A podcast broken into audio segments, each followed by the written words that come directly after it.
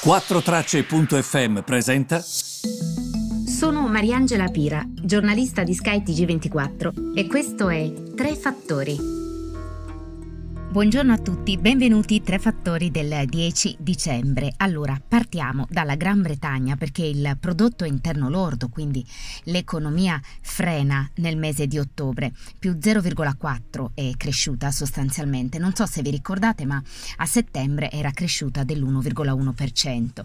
Perché è importante questo? Perché ci si avvia anche un, un periodo, verso un periodo difficile e mi riferisco in particolare a Brexit. E, e, giustamente gli economisti dicono, se la situazione è questa, com'è che sarà in futuro? Non è che migliorerà, eh, probabilmente sarà ancora peggio.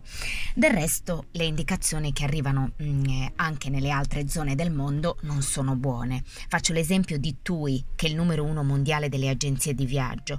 La perdita è di 3 miliardi nel 2020, quindi eh, si fa eh, proprio comprendere come il settore dei servizi stia soffrendo in particolare a Wall Street ieri gli indici americani hanno chiuso in calo sullo stallo relativo agli aiuti all'economia. Ci saranno o non ci saranno? La Casa Bianca e i democratici raggiungono o non raggiungono questo accordo? Entro la fine dell'anno.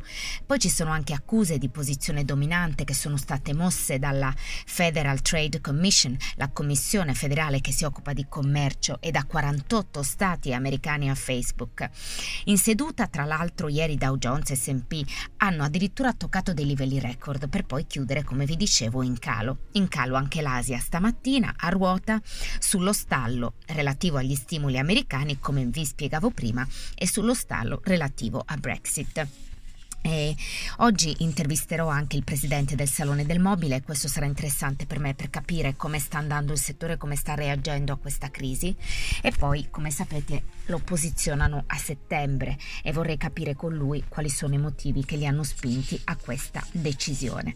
Vi dicevo dell'Inghilterra, un altro articolo invece che vi voglio segnalare interessante, dell'Inghilterra vi consiglio questo articolo di Bloomberg fatto molto bene il titolo è proprio UK Economy Loses Steam, quindi eh, perde, mh, mm, come dire, perde mordente eh, l'economia eh, della Gran Bretagna e dice proprio e ancora più danni arriveranno, more damages yet to come. Quindi vi eh, invito a leggere questo articolo, bloomberg.com, lo trovate in copertina.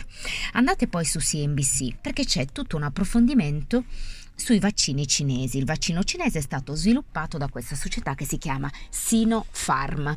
Sarebbe efficace all'86%, stante l'autorità appunto competente e che ehm, dovrebbe dare il via libera relativamente, eh, relativamente, a questo. Ora, perché vi cito la questione cinese? Perché l'articolo di CNBC lo trovate in prima pagina, vi traduco il titolo. Le nazioni in via di sviluppo sono le prime che riceveranno il vaccino eh, del Covid cinese, um, contro il Covid cinese. Gli analisti si interrogano sulle intenzioni reali di Pechino. Analyst question Beijing's intent. Perché vi dico questo ed è importante?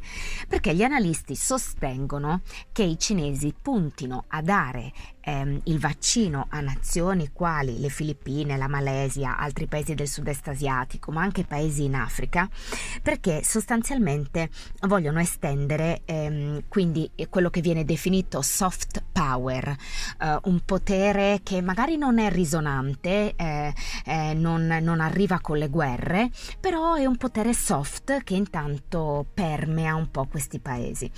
E, um, quello che viene sottolineato da questi analisti interpellati dall'articolo, certo bisognerebbe sentire anche la controparte, è che sostanzialmente l'intento cinese sia quello di estendere l'influenza e il potere in questi paesi.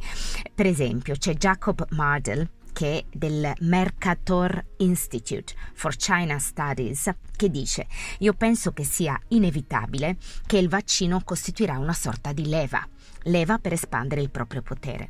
Quindi sia che la Cina sarà capace di ottenere un vantaggio politico da questo vaccino, sia che non lo sia, insomma, capace di farlo, tutto ciò dipenderà ovviamente dalla sicurezza eh, eh, dalla sicurezza di questo vaccino, dalla sicurezza eh, con la quale i candidati affronteranno le prove di questo vaccino e soprattutto anche ehm, dalla eh, disponibilità delle alternative. Ci saranno o non ci saranno? Sentite cosa dice Paige Jarrett del Economist Intelligence Unit, per la precisione The Economist Intelligence Unit. Dice, io non penso che sia una mossa completamente altruista, io penso che stiano cercando di ottenere qualche beneficio da questo. Il ricercatore dice anche che i vaccini potrebbero essere un modo per espandere l'influenza cinese, l'influenza cinese come vi dicevo, gli interessi politici e commerciali di Pechino, come, dici, come, dire che sostanzialmente chiederebbero qualcosa in cambio. Sentiamo anche cosa dicono professori asiatici, per esempio Chong Jia-yang è un professore associato di scienze politiche alla National University of Singapore e dice che la Cina potrebbe eh, domandare una eh, cooperazione da parte di questi paesi su tutta una serie molto ampia di questioni. Queste includono discussioni pratiche come per esempio il codice di condotta nel contestato mare del sud cinese, ma anche per esempio eh, una accettazione un po' più sicura, un po' più mm, tranquilla di quella che è la tecnologia cinese. Quindi sono tutte possibilità. Ehm, interessante sarebbe anche capire cosa rispondono i cinesi a questo, perché una cosa che ho notato, fino, finora vi ho raccontato quello che dicono i giornali quest'oggi, va bene? Citando le fonti anche che sono state interpellate. C'è da dire che quando i vaccini li sviluppano gli altri non ti chiedi mai qual è il loro scopo, invece con i cinesi c'è sempre questa sorta di pregiudizio esistente, questo va riconosciuto. Comunque a voi le riflessioni, vi ho um, citato quelle che sono alcune delle dichiarazioni che mi hanno colpito maggiormente. Vi ringrazio per avermi ascoltata e ci ritroviamo domani.